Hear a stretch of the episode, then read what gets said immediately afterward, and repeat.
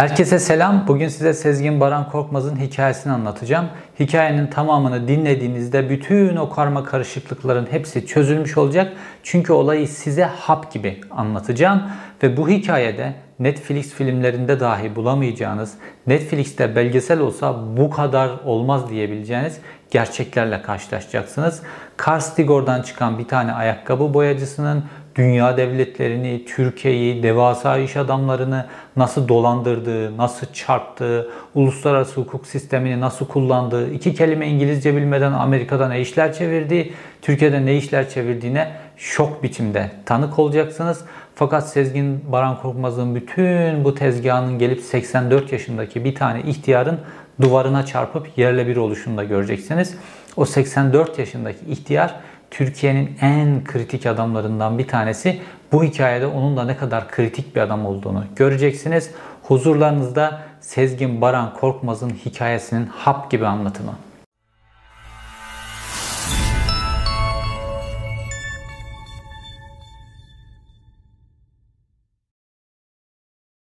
Sezgin Baran Korkmaz dediğimiz kişi daha 43 yaşında fakat bu 43 yıllık hayatına neler neler sığdırmış bir üç kağıtçı bir adam. Ve Sezgin Baran Korkmaz'ın hikayesi Karstigor'dan İstanbul'a gelmesiyle başlıyor. İstanbul'a geldiğinde bir tane ayakkabı boyası tezgaha kutusu ile iş hayatına 13 yaşındayken atılıyor. Ve sonrasında İstanbul'un bütün o aladalleveresini piyasada ne dönüyor ne bitiyor hepsini öğreniyor. Şimdi benim annem de Karstigorlu olduğu için bu Karstigorluların inanılmaz da bir ticari zekası vardır aynı zamanda. Çok girişimcidirler ve Sezgin Baran Korkmaz da onların bu genlerini de kendi üstüne alarak İstanbul piyasasına atılıyor. Bütün Karslılar genelde İstanbul'da ticaretle uğraşırlar. Ticaret hayatının içerisine atılıyor. Ve ilk vurgunlarını daha gençlik yıllarında sigorta şirketlerini çarparak yapmaya başlıyor. Ve Sezgin Baran Korkmaz'ın ilk kayda değer vurgunu dediğimiz olay bir fabrika yangını meselesi. Sezgin Baran Korkmaz'ın aslında hayatının devamında da benzer şeyler oluyor ve hepsi böyle batan ve batmakta olan şirketler üzerinden dönüyor. Sezgin Baran Korkmaz'ın uzmanlık alanı burası. Ve Sezgin Baran Korkmaz batmakta olan e, bir firmaya gidiyor. Diyor ki biz seninle aramızda bir borç sözleşmesi yapalım. Bana bir senet yaz diyor. Kendini bana borçlu göster. Ben de bu senetle geleyim, bu senedi hacize vereyim. Senin fabrikanındaki ne var ne yok hepsini haczedeyim. Fabrikanın içini boşaltalım. Sonra gidelim bu içindeki malzemelerle yeni bir fabrika kuralım. Oradan yolumuza devam edelim. Bu fabrikayı da alacaklılar, borçlular filan ondan sonra her şey battıktan sonra el koysunlar ne yaparlarsa yapsınlar. Bu tezgah fabrika sahibine kabul ettiriyor. Ve hacizi getiriyor. Fabrikanın bütün malzemelerinin hepsine haciz koyuyor. Götürüyor başka bir fabrika kuruyor ve o fabrika çalışmaya başlıyor. Fakat Sezgin Baran Korkmaz böyle fabrikada üretim yapacak filan böyle değil. Kolay paraların adamı, vurgunların adamı ve gidiyor fabrikada yangın çıkarttırıyor. Fabrika yandıktan sonra sigorta şirketi fabrikanın tabi sigortalatmış fabrikayı. Sigorta şirketi fabrikanın parasının hepsini ödüyor. Aslında kullanılmış mallara sıfır mallar e, çerçevesinde sigorta şirketinden parayı alıp ilk vurgununu Sezgin Baran Korkmaz böyle yapıyor. Sonrasında devam eden yangınlar süreci de var. Ve bu işleri de akrabaları, tanıdıkları şu bu üzerine yapa yapa yapa yapa Sezgin Baran Korkmaz gidiyor. Fakat Sezgin Baran Korkmaz'ın bizim bildiğimiz en büyük vurgunu Borajet dediğimiz hadise üzerinden oluyor. Ve biz Sezgin Baran Korkmaz ismini de ilk olarak Borajet çevresinde dönen hikayelerde gördük. Şimdi gelelim Sezgin Baran Korkmaz'ın Borajet vurgununa. Sezgin Baran Korkmaz'ın Borajet'teki hedefi Yalçın Ayaslı, yaşını başını almış, 70'ini geçmiş bir iş adamı. Ve Sezgin Baran Korkmaz da böyle tıpkı Paramount Otel'de olduğu gibi böyle yaşlı insanlar özel olarak hedef alıyor. Bunlar benimle uğraşamaz, benim dümenlerimle başa çıkamazlar. En sonunda lanet olsun diyerek işi bırakıp giderler. Onların böyle sanki doğal mirasçısı gibi özel olarak böyle yaşlı adamları seçip onlara çöküyor. Sezgin Baran Korkmaz. Ve ya, fakat Yalçın Ayas da enteresan bir adam. İşte Orta Doğu Teknik Üniversitesi'nden mezun olmuş. Sonra Amerika'ya gitmiş. Doktora yapmış.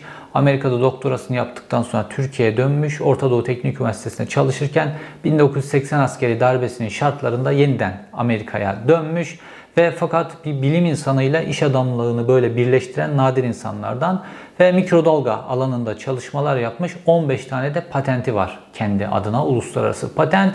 Ve aynı zamanda kendi firmasını kurmuş bu firmayı yine mikrodalga alanında yıllar içerisinde geliştirmiş ve en sonunda 2014 yılında artık emeklilik vakti geldi diyerek bu kendisinin kurduğu, büyüttüğü firmayı 2 milyar 450 milyon dolar gibi çok yüksek bir paraya satmış ki firması Amerikan borsasına da kayıtlı.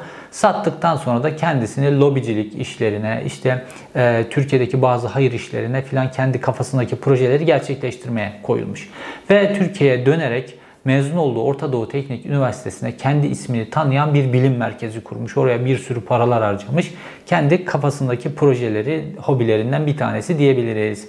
Ve sonrasında da iki tane Türkiye-Amerikan e, ilişkilerini güçlendirilmesi için çalışan aynı zamanda lobicilik faaliyeti yapan iki tane de kuruluş kuruyor. Bunların bir tanesinin ismi de Türk-Amerikan Konseyi. Ve Yalçın Ayaslı bu arada da küçük bir yatırım olarak Borajet'i satın alıyor. Hem kendisi Türkiye-Amerika arasında gidip gelirken bu iş jetlerini kullanıyor hem de bu iş jetlerini kiralıyor. Küçük bir havacılık şirketi aslına bakarsanız.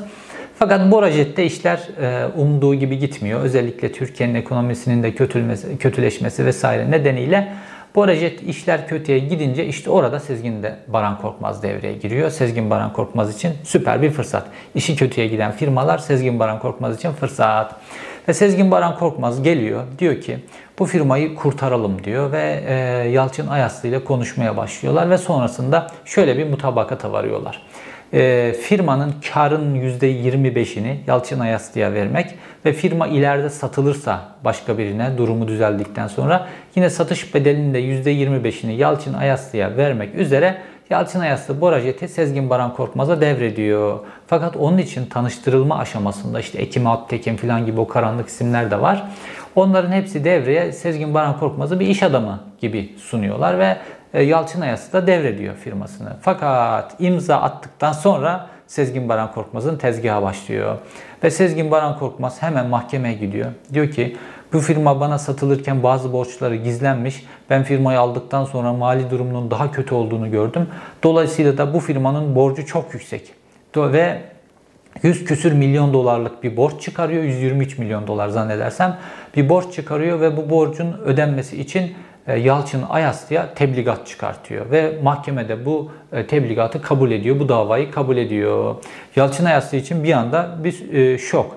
Ve dolayısıyla o %25 kar, ne satış üzerinden %25 verme filan hiçbir şey vermeden e, Yalçın Ayaslı'nın Borajet'ini bütün uçaklarıyla, firmasıyla hepsini 5 kuruş para ödemeden üzerine geçiriyor Sezgin Baran Korkmaz. Yargı süreçleri devam edecek, devam edecek vesaire. Fakat Yalçın Ayaslı burada durmuyor ve Yalçın Ayaslı bununla ilgili bir dava süreci başlatmak için e, hazırlanırken Sezgin Baran Korkmaz'da da yeniden bir açgözlülük başlıyor. Çünkü artık Sezgin Baran Korkmaz büyümüş, büyük dolandırıcılar yapcılıklar yapmaya başlamış bir adam olarak aynı zamanda hükümet içerisinden de bilgiler alıyor. Ve bu Borajet olayını da beraber tezgahladıkları Ekim Alptekin'den de Ekim Alptekin çünkü Erdoğan'a çok yakın bir isim. Ekim Alptekin üzerinden de bilgiler alıyor ve öğreniyorlar ki Yalçın Ayaslı'nın Türkiye'de bayağı bir mal varlığı var. Ve önce bu mal varlığının listesini çıkartıyorlar. Ondan sonra Ekim Altekin e, Sezgin Baran Korkmaz'ın kullandığı İstanbul Boğazı'ndaki yalıya bir grup gazeteciyi davet ediyor. Ve bu gazetecilere diyor ki bu Yalçın Ayaslı isimli kişi normalde Kemal Atatürkçü bir adam. Normalde hiç Gülen cemaatiyle filan cemaatle filan bilgisi yok. Ama diyor ki Ekim Altekin bu kişi hakkında bu kişinin Gülen cemaatiyle ilişkisi olduğu, işte bunun FETÖ'cü olduğu vesaire bununla ilgili haberler yapın diyor. Basın diyor bu haberleri gazetelerinizde. Bu haberleri yaptırırsanız siz işte Avrupa tatiline göndereceğim gibi belli e, ekonomik çıkarlar vaat ediyor bu gazetecilere. Ve bir anda Yalçın Ayaslı'nın hakkında saçma sapan iddialarla Yalçın Ayaslı'nın Gülen grubuyla bağlantıları olduğuna ilişkin hükümete yakın medya gruplarında haber çıktığı gibi hükümete aslında uzak medya gruplarında da işte e, kendini solda gören medya gruplarında da e, haberler çıkmaya başlıyor eş zamanlı olarak Yalçın Ayaslı'nın Gülen grubuyla bağlarıyla ilişkili ve Yalçın Ayaslı hakkında Türkiye'de bir yakalama kararı çıkartılıyor. Artık Yalçın Ayaslı Türkiye'ye gelemez hale geliyor ve önüne mal varlığının listesini koyuyorlar. Sezgin Baran Korkmaz diyor ki senin bana diyor 100 küsür milyon dolar borcum var ve bu e, e, Borajet batıkmış diyor. Dolayısıyla bunun karşılığında sen bu Türkiye'deki bütün mal varlığını bana vereceksin diyor. Yalçın Ayas da tabii ki bunu kabul etmiyor. O zaman işte mal varlığına e, Gülen grubunun üyesi olduğu için mal varlığına o yolla devlet yoluyla el koyarız diyor. Yargı bizim elimizde, her şey bizim elimizde. Yalçın Ayaslı buna ses çıkarmıyor ve Amerika'da güçlü avukatlar tutup bununla ilgili mücadeleye başlıyor. Aynı zamanda Türkiye ayağında güçlü avukatlar tutup olayı bütün araştırmaya başlıyor. Ve Yalçın Ayaslı işte bu Yalı'da yapılan toplantı, gazetecilere yapılan vaatler, medyada başlayan linç bunların hepsinin bütün haritasını çıkartıyor ve bununla birlikte kendisinin dolandırıldığını, Borajete bila bedel hiçbir para ödemeden el konmak için bu tezgahın yapıldığını, ardından Türkiye'deki bütün mal varlığının üzerine çökmek için kendisiyle ilgili Gülen grubuyla ilişkileri olduğuna ilişkin bir e, dosyalar hazırlanıp bunların medyaya servis edildiğini, kendisi normalde Atatürkçü, seküler bir adam. Dolayısıyla bunların hepsini dava konusu yapıp Amerika'da bir dava açıyor Sezgin Baran Korkmaz'a ve e, Ekim Alptekin ve bütün o bağlantılara ilişkin bir dava açıyor. Ve bu davanın adım adım işte yandaş medya, yandaş medyada kurulan tezgah filan üzerinden hükümete gitme olasılığı da var. Fakat Sezgin Baran Korkmaz daha sonrasında Borajit'i başkasına satıyor filan. El değiştiriyor olaylar. Yalçın Ayas da olayın içerisinden bir şekilde uluslararası hukuk çerçevesinde çıkacaktır ama bu o kadar çok zaman alacaktır ki orada Sezgin Baran Korkmaz Borajit üzerinden oradaki parayı çevirerek filan kat kat daha fazla para kazanacaktır. Fakat Yalçın Ayaslı olayın peşini bırakmıyor ve olayı özellikle iyi araştırdığından dolayı şimdi birazdan o konuya geleceğim. Olay öyle bir noktaya geliyor ki Türkiye Cumhuriyeti'nin Washington Büyükelçisi daha düne kadar Gülenist dedikleri, terörist dedikleri, haklarının hakkında yakalama kararı çıkarttıkları Yalçın Ayaslı'nın ayağına daha bu 11 Haziran'da gidip evinde Yalçın Ayaslı'yı bizzat ziyaret edip el aman diledi ve bunun fotoğrafı da yayınlandı. Bu konuya birazdan geleceğiz. Fakat şimdi Sezgin Baran Korkmaz'ı esas uluslararası kriminal bir kişi haline getiren ve Amerika'nın da radarına esas olarak sokan Kingston kardeşler olayına gelelim. Kingston kardeşler dediğimiz kişilerin yolu da ileride yavaş yavaş Sezgin Baran Korkmaz'la kesişiyor. Fakat büyük para sahibi olduktan sonra Kingston kardeşler önce bir tane biyodizel tesisi kuruyorlar. Amerika'da biyodizele verilen teşvikler var işte çevreci kaygılarla. Ve e, biyodizel üreten yani atık yağlardan, işte evde kullanılmış yağlardan, e, restoranlarda kullanılmış yağlara kadar bu atık yağlardan biyodizel üretenlere Amerikan hazinesi galon başına 2 dolar para veriyor. Yani işte birkaç litre başına 2 dolar gibi bir teşvik veriyor. Ve bu kardeşler, bu Kingston kardeşler gerçekte hiç biyodizel üretmedikleri halde bu biyodizeli üretip atık yağları toplayıp biyodizel üretip biyodizeli de Panama ve Hindistan'a satıyormuş. Sonra oradan da biyodizel e, de kullanılmak üzere atık yağlar alıp Amerika'ya getirip onları biyodizele dönüştürüyormuş gibi bir tezgah kuruyorlar.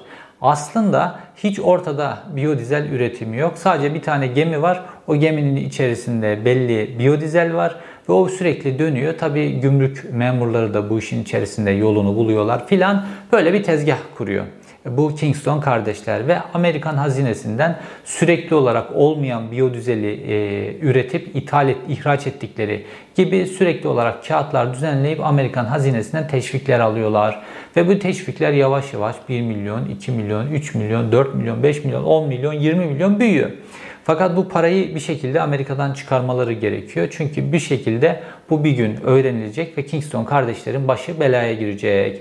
İşte Kingston kardeşler bu aşamada kendileri gibi biyodizel işi yapan, kendileri gibi biyodizel üzerinden dolandırıcılık yapan bir gangsterle tanışıyorlar. Bu kişi Ermeni asıllı işte o da küçük yaşlarda Ermenistan'dan Amerika'ya göç etmiş. Sonradan Türk vatandaşı olacak. Lev Aslan Dermen ismini alacak. Levon Termendiyan, Levon Termendiyan denen adam. Şimdi bu kişi e, Kingston kardeşlerle tanıştıktan sonra kendi aralarında parayı çevirebilmek için önce küçük tezgahlar yapıyorlar. İşte birisi e, altın kaplama bir Lamborghini alıyor. İşte Kingston kardeşlere e, hediye ediyor. Kingston kardeşler de krom kaplama bir Bugatti alıyorlar.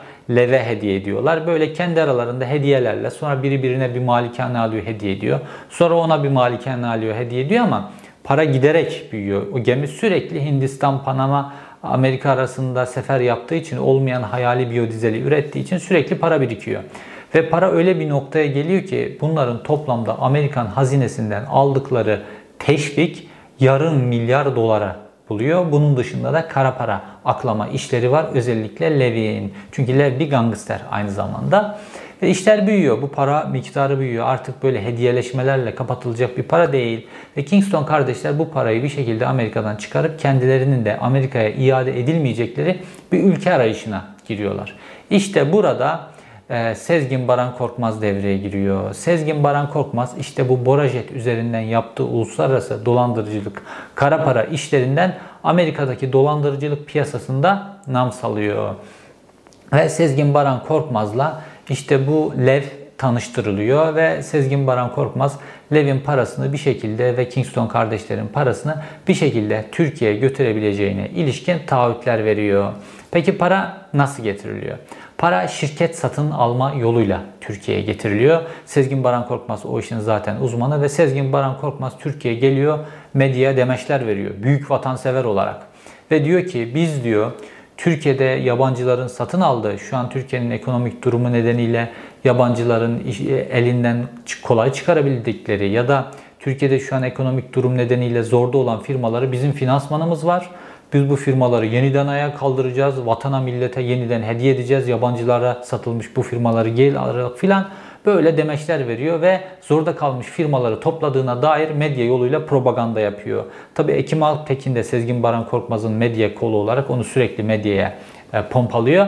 Ve netice itibariyle Sezgin Baran Korkmaz ilaç sanayinden tutun da kimya sektörüne kadar çeşitli alanlarda sürekli zorda kalmış e, firmaları toplamaya başlıyor. Başı dertte olan firmaları toplamaya başlıyor astronomik bedellerle.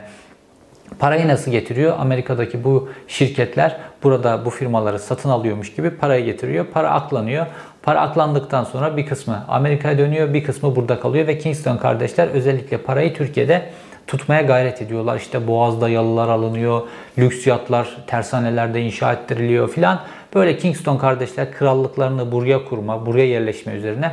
Çünkü diyorlar ki Türkiye'de paran olduktan sonra Türkiye seni asla Amerika'ya iade etmez e, şeklinde düşünüyorlar. Hatta Türkçe dersleri almaya başlıyorlar. Hem e, Lev hem de Kingston kardeşler Türkçe dersleri almaya başlıyorlar. Sezgin Baran Korkmaz da bunun üzerinden pazarlamasını yapıyor kendi başına. Ve işte Paramount Otel'inde içinde olduğu belli gayrimenkulleri toplamaya da başlıyor Sezgin Baran Korkmaz. Ve böyle işler ilerledikçe Sezgin Baran Korkmaz aynı zamanda kamuoyuna yönelik de PR'ını yapıyor. İşte bir gün bir pazara gidiyor. Pazardaki bütün tezgahları satın alıp halka dağıtıyor. İşte lüks yatıyla bir limana yanaşıyor, bir e, kumsala yanaşıyor. Kumsaldaki bütün herkese lahmacun ayran dağıtıyor. Çok lahmacun ayranın pahalı olduğu bir yerde filan ondan sonra Kars'taki işte fakir ailelere yardım ediyor gibi her şey şov ve bir şekilde her şeyin de medyaya yansıtılacağı şekilde işleri kuruyor ve Sezgin Baran Korkmaz bu popülerliğiyle de birlikte Tayyip Erdoğan en yakın Mücahit Aslan tarafından ağırlanıyor. Ee, bir taraftan işte Türkiye'nin önemli toplantılarını, ihracatla ilgili toplantılarına sanki saygın bir iş adamıymış gibi davetler alıyor. Yargıyla, polis teşkilatıyla filan bunlarla bağlar kuruyor filan. Sezgin Baran Korkmaz bir anda Türkiye'nin efsanesi oluyor ve bütün yandaş medyada Sezgin Baran Korkmaz'ın e, popülaritesi yapılıyor. Sezgin Baran Korkmaz, Kingston, kardeş, Kingston kardeşler Tayyip Erdoğan'la yan yana pozlar veriyorlar filan. Ve sonrasında bir gün Tayyip Erdoğan, Kingston kardeşler ve Sezgin Baran Korkmaz'la olan pozunu sildirmek için mahkemeye başvuruyor. Neden? Amerika'da işler ters gitmeye başlıyor. Amerika'da FBI adım adım adım yaptığı tahkikat sonunda bu tezgah ortaya çıkarıyor. Aslında üretilen bir biyodizel olmadığı, bu biyodizelin hayali olduğu ve bu şekilde Amerikan hazinesinden 511 milyon dolar e, teşvik alındı ve bu teşvik parasının da 100 küsür 134 milyon dolar ya da bazı hesaplamalara göre 200 milyon dolar e, kadar kısmının Türkiye'ye getirildiğini tespit ediyor ve FBI diyor ki bu kişiler Türkiye'ye kaçacak ve bununla ilgili takip başlıyor. Ve bir gün Kingston kardeşler uçaklarını artık hazırlıyorlar. FBI'nin kendisini takip ettiklerini, FBI'da satın aldıkları bir kişi üzerinden de öğrendikleri için Türkiye ile uçmak üzere dolambaçlı bir yoldan uçağa binmiş iken gözaltına alınıyorlar. Ve Kingston kardeşler gözaltına alındıklarında hemen e, Amerika'da bu e, vergi işleri son derece kritik olduğu için hemen hükümetle anlaşma yoluna gidiyorlar. Yargıyla anlaşma yoluna gidiyorlar ve bildiklerinin hepsini anlatıyorlar. Kendilerini yoldan Levin çıkardığını anlatıyorlar ve dolayısıyla da şimşekler Lev'e dönüyor. Lev de gözaltına alıyor ve şu an e, hepsi ağır hapis cezalarıyla karşı karşıyalar. E, Kingston kardeşler zannedersem 30 yıl, Lev 100 yılın üzerinde ceza aldı. Amerika'da bu vergi suçları çok ciddi suçlar. Şu an bu dosyalar temizde. Fakat Sezgin Baran Korkmaz, Kingston kardeşler Amerika'da ceza alırken, Lev Amerika'da ceza alırken Türkiye'de kahraman gibi dolanıyordu. Hatta Türkiye'nin saygın gazetelerinden bir tanesinin yazarı Sezgin Baran Korkmaz'ı tanıdığını itiraf ettiği yazısında diyor ki bana ne diyor ya Sezgin Baran Korkmaz Amerikan hazinesini dolandıranların parasını buraya getirmiş. Amerikan hazinesini dolandırmış. Benim ülkemi dolandırmamış ya diyor. Yani dolayısıyla bunu bir kahramanlık gibi sunuyor. Hırsızlığın kahramanlık gibi sunulduğu bir enteresan düzen. Amerikan hazinesini dolandırmış sanki Türk hazinesini dolandırmayacak bu adam. Vatanseverlik için gitmiş Amerika'yı dolandırmış gibi enteresan saçma sapan bir mantık. Ve bunu yazan bir gazeteci. inanılmaz bir şey. Ve bu gazetecilerin hepsi de Sezgin Baran Korkmaz'ın rantından faydalanmış, faydalandırılmış isimler. Ve Sezgin Baran Korkmaz'la ilgili Amerika prese başlıyor. Amerika prese başlıyor. Fakat Türkiye'de Tayyip Erdoğan yönetimi Amerika'nın bütün o presine ve e, Amerika'nın kendi hazinesinden çalınan teşvik paralarını Sezgin Baran Korkmaz'ın üzerinden Türkiye'de mal mülk edindiğine, dolayısıyla Sezgin Baran Korkmaz'ın bütün Türkiye'deki malı, mülkü satın aldığı bu şirketler, yalılar onlar bunların esasen Amerikan hazinesinin parası olduğuna ilişkin bütün kağıtlar Türkiye'ye gelmesine rağmen Tayyip Erdoğan'da, Türk yargısı da hiç kimse Sezgin Baran Korkmaz'a dokunmuyor. Sezgin Baran Korkmaz güvenli limanında Türkiye'de artık parası yükünü tutmuş bir adam, hükümetle ilişkileri iyi bir adam, Türkiye'ye bir şekilde beyaz, kara para sokmuş bir adam için kahraman olarak yaşarken bir anda işler tersine dönüyor. Ne oluyor da Türkiye'de işler tersine dönüyor ve Sezgin Baran Korkmaz Türkiye'yi terk etmek zorunda kalıp Avusturya'ya gidiyor ve orada da işte Amerika'nın talimatıyla şimdi tutuklandı. Bütün bu olan şey Sezgin Baran Korkmaz'ın e, Türk siyasetini okumaması, daha doğrusu Türk siyasetini bir noktada kaçırması sebebiyle oluyor. Sezgin Baran Korkmaz sürekli böyle 70 yaşında, 80 yaşında iş adamlarını hedef alıp onları dolandırırken ayağına yine yaşlı bir iş adamı takılıyor. İş adamı kim? 84 yaşındaki İnan Kıraç. Fakat Sezgin Baran Korkmaz İnan Kıraç'ın Türk siyaseti için, Türk devleti için, Türk derin devleti için ne ifade ettiğini çözecek kabiliyette, çözecek siyasi derinlikte birisi olmadığı için bu sefer İnan Kıraç'a da çökme girişiminde bulunuyor ve işte orada Sezgin Baran Korkmaz'ın artık dağıldığı, Türk hükümetinin de Tayyip Erdoğan da hiç kimsenin arkasında duramadığı bir nokta başlıyor. Şimdi huzurlarınızda Sezgin Baran Korkmaz'ın 84 yaşındaki duvara çarpış anı. İnan Kıraç dediğimiz isim kim? Koç ailesinin damadı. İnan Kıraç ne zaman böyle Türkiye'de derin devletle ilgili bir mevzu geçse hep ismi en tepedeki isimlerden bir tanesi olarak anılır. Türkiye'nin böyle şu an yaşayan en köklü adamı kim derseniz İnan Kıraç'ı herkes size gösterir. Fakat Sezgin Baran Korkmaz bu İnan Kıraç'ın bu derin yönlerinden, bu köklerinden haberdar olacak bir adam değil. Sezgin Baran Korkmaz için o da yaşını başını almış yaşlı bir hedef. Ve Sezgin Baran Korkmaz İnan Kıraç'ı analiz ediyor ve İnan Kıraç'ın hisselerini, İnan Kıraç'ın sahibi olduğu iki tane kritik şey var. Birisi Kıraç Holding'in e, sahibi olduğu, birisi Karsan. Bu işte otobüs vesaire üretiyor. E, savunma sanayinde de işleri var. Bir diğeri de İnan Kıraç Hexacom Mühendislik üzerinden bu yıl Türkiye'de kapatılacak olan Honda fabrikasını satın almak üzere ve orada elektrikli araç üretmeyi planlıyor. Dolayısıyla Sezgin Baran Korkmaz buradan belli bir hisse alırsa ondan sonra hisse üzerinden büyük bir para vurabilecek bir durumda. Ve Sezgin Baran Korkmaz bu Kıraça Holding'in bu alt firmalarının belli hisselerinin uluslararası bazı yatırım fonlarında olduğunu tespit ediyor ve gidip parayı basıp bu yatırım fonlarından o hisseleri topluyor. Ve bir anda Sezgin Baran Korkmaz Türkiye'nin en köklü holdinglerinden bir tanesinin %45'ine ulaşan bir hisse büyüklüğüne ulaşıyor ve hemen Sezgin Baran Korkmaz bunu kendi internet sitesinde işte Kıraço Holding'e ait e, hangi firmalardan ne kadar pay olduğuna ilişkin bilgileri yayınlıyor ve bununla ilgili haber yaptırıyor. Reuters haber ajansı filan haber geçiyor. Bir anda şaibeli bir adam Sezgin Baran Korkmaz bir anda İnan Kıraç'ın firmasının %45'ini ele geçirmiş oluyor. Ve İnan Kıraç panik yapıyor. Tabii bu durumda bu yatırımlarını böyle bir adama kaptırmaması lazım. Tabi para İnan Kıraç için problem değil. Ve İnan Kıraç hemen Sezgin Baran Korkmaz'la masaya oturuyor. Ve e, işte geçmişte kendisine ait olan fakat çeşitli sebeplerle ticari hayat içerisinde yatırım çekmek için şu bu filan sattığı bu hisseleri geri almak istediğini söylüyor. Fakat Sezgin Baran Korkmaz karşıya astronomik bir talep koyuyor. Normalde e, hisselerin değeri 40 milyon e, dolar civarında. Fakat e, Sezgin Baran Korkmaz diyor ki yok diyor bu hisselerin değeri e, 80 milyonun üzerinde bir rakam çıkartıyor Sezgin Baran Korkmaz ve e, ikili anlaşamıyorlar. Ve Sezgin Baran Korkmaz işte bu noktada bildik hamlesini yapıyor. Ve işte yine diyor ki işte bu firmanın içerisindeki durum şu bu filan onları analiz ettim. Dolayısıyla inan Kıraç'ın bana 45 milyon dolar borcu var diyor ve 45 milyon dolarlık bir alacak davası gidiyor mahkemeye açıyor. Mahkemede bunu kazan mahkemede bunu e, kabul ediyor bu başvuruyu. Çünkü Sezgin Baran Korkmaz mahkemeleri ayarlama konusunda da uzman birisi olduğu için. Dolayısıyla İnan Kıraç için bir anda karşısında alışmadığı, karşısında hiç böyle İnan Kıraç'ı kimse böyle Türkiye'de meydan okuyamaz. Kimse İnan Kıraç'ı dolandırmaya cesaret edemez. Böyle bir tablo. Ve İnan Kıraç hemen devreye çok kritik bir adamı sokuyor. Çünkü İnan Kıraç Türkiye'nin dengelerini çok iyi bilir. Devreye soktuğu kritik adam Levent Göktaş. Levent Göktaş kim?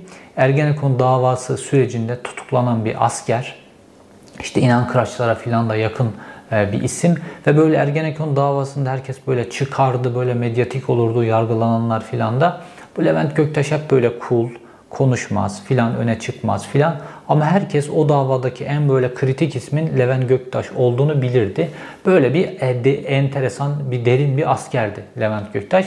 Sonrasında da işte e, normal Ergenekon davasının sonrasında bazı askerler döndüler göreve.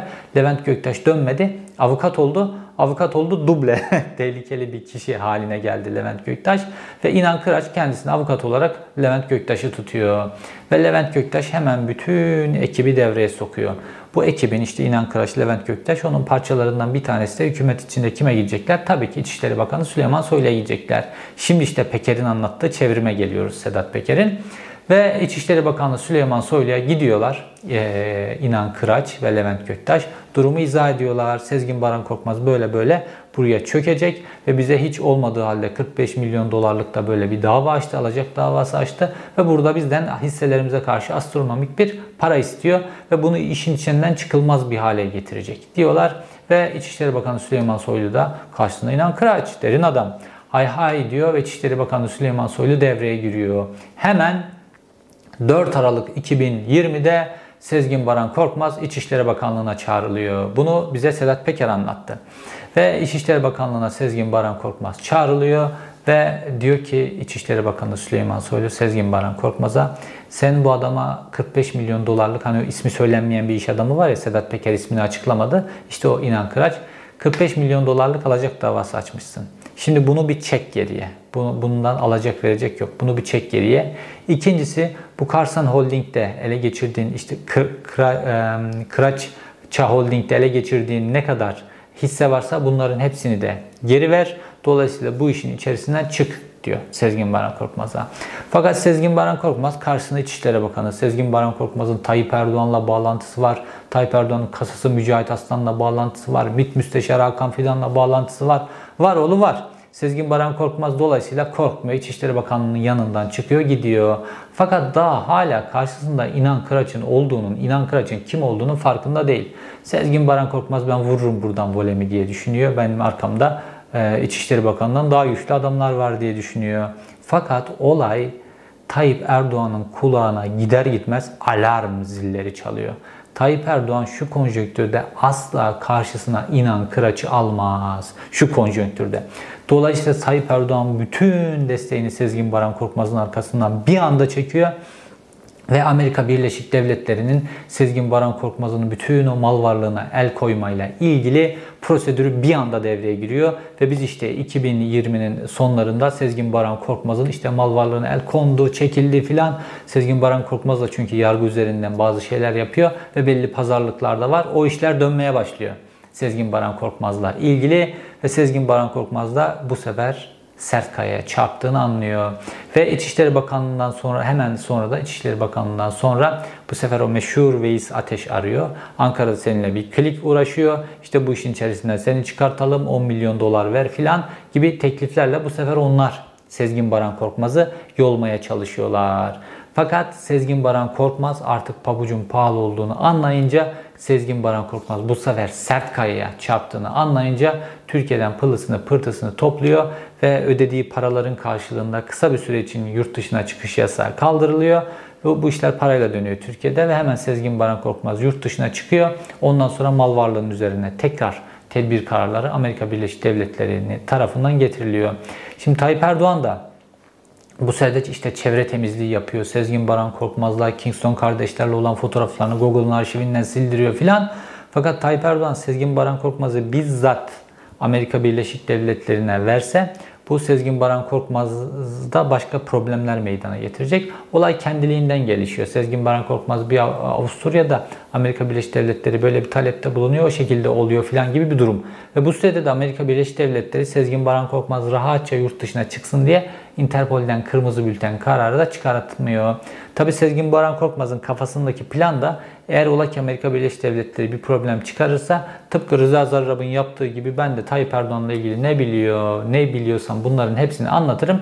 Dolayısıyla ben de ee, tanık koruma programına girerim. Zaten voleyle vurmuşum. Yoluma devam ederim diye düşünüyor. Fakat olaylarda yeni bir boyut başlıyor. Sezgin Baran Korkmaz yurt dışına çıktıktan sonra da bu sefer Amerika Birleşik Devletleri üzerinden gelen baskının kaynağının Türkiye'den de olduğu ve bu inan kıraç lobisinin ne kadar güçlü olduğunu, Levent Göktaş'ın ne demek olduğunu, ne kadar büyük bir güç olduğunu anlıyor. Ve Sezgin Baran Korkmaz o 45 milyon doları istemediği gibi üstüne Kıraça Holding'de ne kadar hissesi varsa onların hepsini de Levent Göktaş'a devrediyor. Levent Göktaş burada İnan Karaç'ın muhtemeli. Levent Göktaş'a bunun hepsini devrediyor ve bu işin içerisinden çıkıyor. Çıktığını düşünüyor. Fakat Amerika Birleşik Devletleri tarafından geliyor, gelmekte olan ve Sezgin Baran Korkmaz Avusturya'da tutuklandı, gözaltına alındı Amerika Birleşik Devletleri'nin talebiyle. Paramount Otel'de de Atilla Uras isimli yaşını başını almış yaşlı bir e, iş adamı var. Dolayısıyla Paramount Otel bu yaşlı adam üzerinden çökülebilir bir noktada. Fakat burada Cihan Ekşioğlu Paramount Otel'e çöküyor. Fakat Cihan Ekşioğlu bu çökme işlerinde Sezgin Baran Korkmaz kadar uluslararası tecrübeye, işi çevirebilecek kapasiteye sahip olmadığı için bir noktadan sonra karşısına Yasemin Uras da böyle güçlü davalarla çıkınca bu sefer diyor ki buradan ben biraz fedakarlık edeyim. Sezgin Baran Korkmaz'ı işin içerisine sokayım. O işi içinden çıkılmaz hale getirsin. Öyle bir hale getir ki Yasemin Uras da artık bu işte e, içinden çıkamaz diye düşünüyor ve Sezgin Baran Korkmaz'ı getiriyor Paramount Otel'e. O da oraya bir para koyuyor. Sonra Sezgin Baran Korkmaz Paramount Otel'i çeviriyor. Singapurlu şirkete satılıyor. O oluyor, bir oluyor. Karma karışık bir hale getiriyor Paramount Otel'i. Ondan sonra da şimdi onun üzerine bir iki tane daha sahip değişmiş gibi bir tablo var işin içerisinde. Ama aslında e, Paramount Otel'e çöken kişi Cihan Ekşioğlu. O da aslında başka bir kişinin emanetçisi. O da ayrı bir konu. E, ve fakat Sezgin Baran Korkmaz açısından tıpkı burada Yasemin Uras uğraştığı gibi orada da Yalçın Ayaslı Borajet üzerinden Amerika Birleşik Devletleri'nde uğraşıyor ve Amerika Birleşik Devletleri'nde de Sezgin Baran Korkmaz'a yönelik sonuç itibariyle bir Amerika Birleşik Devletleri vatandaşını dolandırıp onun havayolu şirketine el konmuş gibi bir durum var. Oradan da bir dosya oluşuyor ve İnan Kıraç e, olayını hesaplamadığı için de Türkiye'yi terk etmek zorunda kalınca her yerden üzerine kala, kara bulut gibi çökülüyor. Ve fakat ne oluyor? Bütün bu mesele bir milli güvenlik krizine dönmüş durumda. Bu Sezgin Baran Korkmaz'a böylesine yol verilmesi. Mesela 15 Temmuz'da öyle hikayeler anlatıyor ki işte şark kurnazlığı yoluyla Türk siyasetini bildiğini zannediyor. İşte Kingston kardeşlerle İstanbul'da oturuyorlarmış tam 15 Temmuz sırasında. Havadan uçaklar uçuyormuş, jetler uçuyormuş filan. Fakat Kingston kardeşler ertesi gün Türk halkının nasıl direndiğini görmüşler ve o gün 15 Temmuz'un sabahında 16 Temmuz'da Türkiye 950 milyon dolar yatırım kararı vermişler. Şimdi bu hikayeyi de yandaş medya basıyordu. Yani düşünün bir Amerikan vatandaşı geliyor ve Türk halkının e, darbe girişimine direnişini görüyor ve buna hayran olup Türkiye 950 milyon dolar getiriyor. Yani nasıl bir hikaye ise fakat bunu medya pazarladı. Niye? Sezgin Baran Korkmaz'ı pazarlamak için. Niye? Çünkü Sezgin Baran Korkmaz o medyadaki o kişileri finanse ediyordu. Ve muhtemelen Veys Ateş de Sezgin Baran Korkmaz'ın hangi gazetecilere nasıl paraya boğduğunu bildiği için bu işte kendisi de devreye girmiş. Kendisini temsil eden Çark'ın adını anlaşılan. Ve fakat bu iş dediğim gibi tamamen bir milli güvenlik krizine dönmüş durumda. Çünkü Sezgin Baran Korkmaz sadece Tayyip Erdoğan'la yakın bir kişi olmadı. Sezgin Baran Korkmaz aynı zamanda Mücahit Aslan'la, aynı zamanda AKP'li bakanlarla, bürokratlarla, yargıyla bunların hepsiyle belli kirli işler çevirdi. Bunların hepsini rüşvete bağladı. Bunların hepsiyle alacağı oldu, vereceği oldu. Bunların konuştukları konuların hepsine hakim oldu. Ve şimdi bütün bu sırları, bütün bilgileriyle birlikte Sezgin Baran Korkmaz Amerika Birleşik Devletleri'nin talebiyle tutuklandı. Ve Türkiye Cumhuriyeti Büyükelçiliği de panik halde Sezgin Baran Korkmaz'ın Türkiye'ye iadesini istiyor gibi gözüküyor. Fakat Sezgin Baran Korkmaz Türkiye Cumhuriyeti tarafından tutuklanıp bütün mal varlığını el konup Amerika Birleşik Devletleri'ne verilse bir dert verilmese bir dert. Çünkü Sezgin Baran Korkmaz'ın ilk talebi e, Amerika Birleşik Devletleri savcılığına siyasilerle ilgili, Türkiye'deki siyasilerle ilgili ne biliyorsan bunların hepsini anlatmaya hazırım demek oldu. Ve dolayısıyla işte Tayyip Erdoğan, Rıza Zarrab gibi, Sezgin Baran Korkmaz gibi, başka bütün Katar'la yaptığı işler gibi bütün bu yolsuzluklara bulaştıkça, rejim bulaştıkça hatta Milli İstihbarat Teşkilatı Başkanı da bu yolsuzluklara bulaştıkça bunların hepsi başka istihbarat teşkilatlarının, başka devletlerin eline geçiyor ve bunların hepsi milli güvenlik sorunu demek aslında. Eğer yolsuz yöneticileriniz varsa, yolsuzluğa karışmış bürokratlarınız varsa bunlar başka ülkelerin istihbaratları tarafından da başka ülkelerin Dışişleri Bakanlıkları tarafından da size karşı koz olarak kullanılırlar.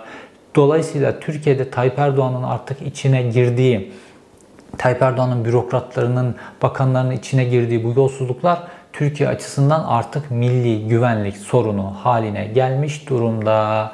Ve şimdi herkes düşünüyor Sezgin Baran Korkmaz'ı da bu şekilde kullanabilirler mi? İşin bir diğer yanında Türkiye'nin bunu hiç sorgulamaması. Yani insanlar iki kelime İngilizce bilmeyen, Digor'dan çıkıp gelmiş bir ayakkabı boyacısının böyle daha 45 yaşına geldiğinde milyar dolarlık bir iş adamı olmasını bir türlü kimse sorgulamadı. Yani dünyada böyle bir hayat içerisinde böyle bir anda hiçbir şeyden milyar dolarlık seviyelere ancak Bill Gates gibi adamlar böyle dünyada düzlemi değiştirecek buluşlar ortaya çıkarmış adamlar gelebilirler. Onun dışında böyle ticaret yoluyla onunla bununla aniden böyle büyük patlamalar hele Sezgin Baran Korkmaz gibi eğitimsiz iki kelimeyi bir aramaya getiremeyecek adamlar gelemezler. Sezgin Baran Korkmaz'ın bütün hikayesinin yolsuzluk, yolsuzluk anı içerisine soktuğu siyasetçiler ve bürokratlar üzerinden yapıldığı son derece netti. Bunu böyle kafası azıcık çalışan gazetecilerin hepsi de görüyorlardı. Fakat Sezgin Baran Korkmaz'ın işleri bu noktaya getirmesine medya yol verdi. Ve Amerika Birleşik Devletleri'ni dolandırıp onların parası Türkiye'ye getirdi diye bunu bile bir övünç vesilesi olarak gören gazeteciler vardı. Fakat günün sonunda ne oldu? Şimdi Türkiye yeniden dünyada bir şey bir daha bütün bu yolsuzluk ağıyla birlikte anılıyor ve konu Türkiye için milli güvenlik sorunu haline gelmiş durumda. Sezgin Baran Korkmaz'ın Digor'dan çıkıp bir ayakkabı boyacısı olarak milyarlarca dolarlık bir yolsuzluk ağını yöneten noktaya gelmesi aslında bir bakımda dünya e, siyasetinin, dünya ticaretinin, dünyada paranın ne kadar e, kolay el değiştirebildiğinin, yolsuz yönetimlerin, yolsuz bürokratların filan bunların hepsini gösteriyor. Fakat Amerika Birleşik Devletleri kendi açısından hazinesini dolandıran Kingston kardeşleri de cezaya çarptırdı hazinesini dolandıran, vergi gelirlerine el koyan Lev e, isimli e, Ermeni asıllı iş adamını da cezaya çarptırdı ve Sezgin Baran Korkmaz'ı da bir şekilde yakalattı. Fakat Sezgin Baran Korkmaz Türkiye'de bir iş adamının oteline el konmasının parçası. O iş adamına Sezgin Baran Korkmaz'la birlikte el konu koyan iş adamı Türkiye'deki çok önemli güvenlik bürokrasisindeki e, insanların kankası. Türkiye'nin güvenlik bürokrasisindeki, Türkiye'nin savunma sanayinin en başındaki adam dahil, hakimler, savcılar, polis şefleri, siyasetçiler bunların hepsi bu yolsuzlukla, bu mala çökmeyle el konulmuş bu otelde gelip 100 bin liralık odalarda bedava kalan kişiler bütün bu yolsuzluk, bütün bu Sezgin Baran Korkmaz'ın ve onun gibilerin bütün yolsuzluğu, bağırsaklar ortaya döküldüğü halde Türkiye bununla ilgili hiçbir adım atmıyor. Bununla ilgili bir soruşturma bile açılmıyor. Fakat Amerika Birleşik Devletleri de irili ufaklı küçük ülkelerde kendi vergi mükelleflerinin haklarını korumak için elinden geleni yapıyorlar.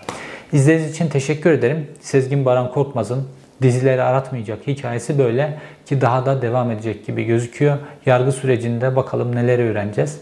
Takip etmeye devam ediyoruz. Bir sonraki videoda görüşmek üzere.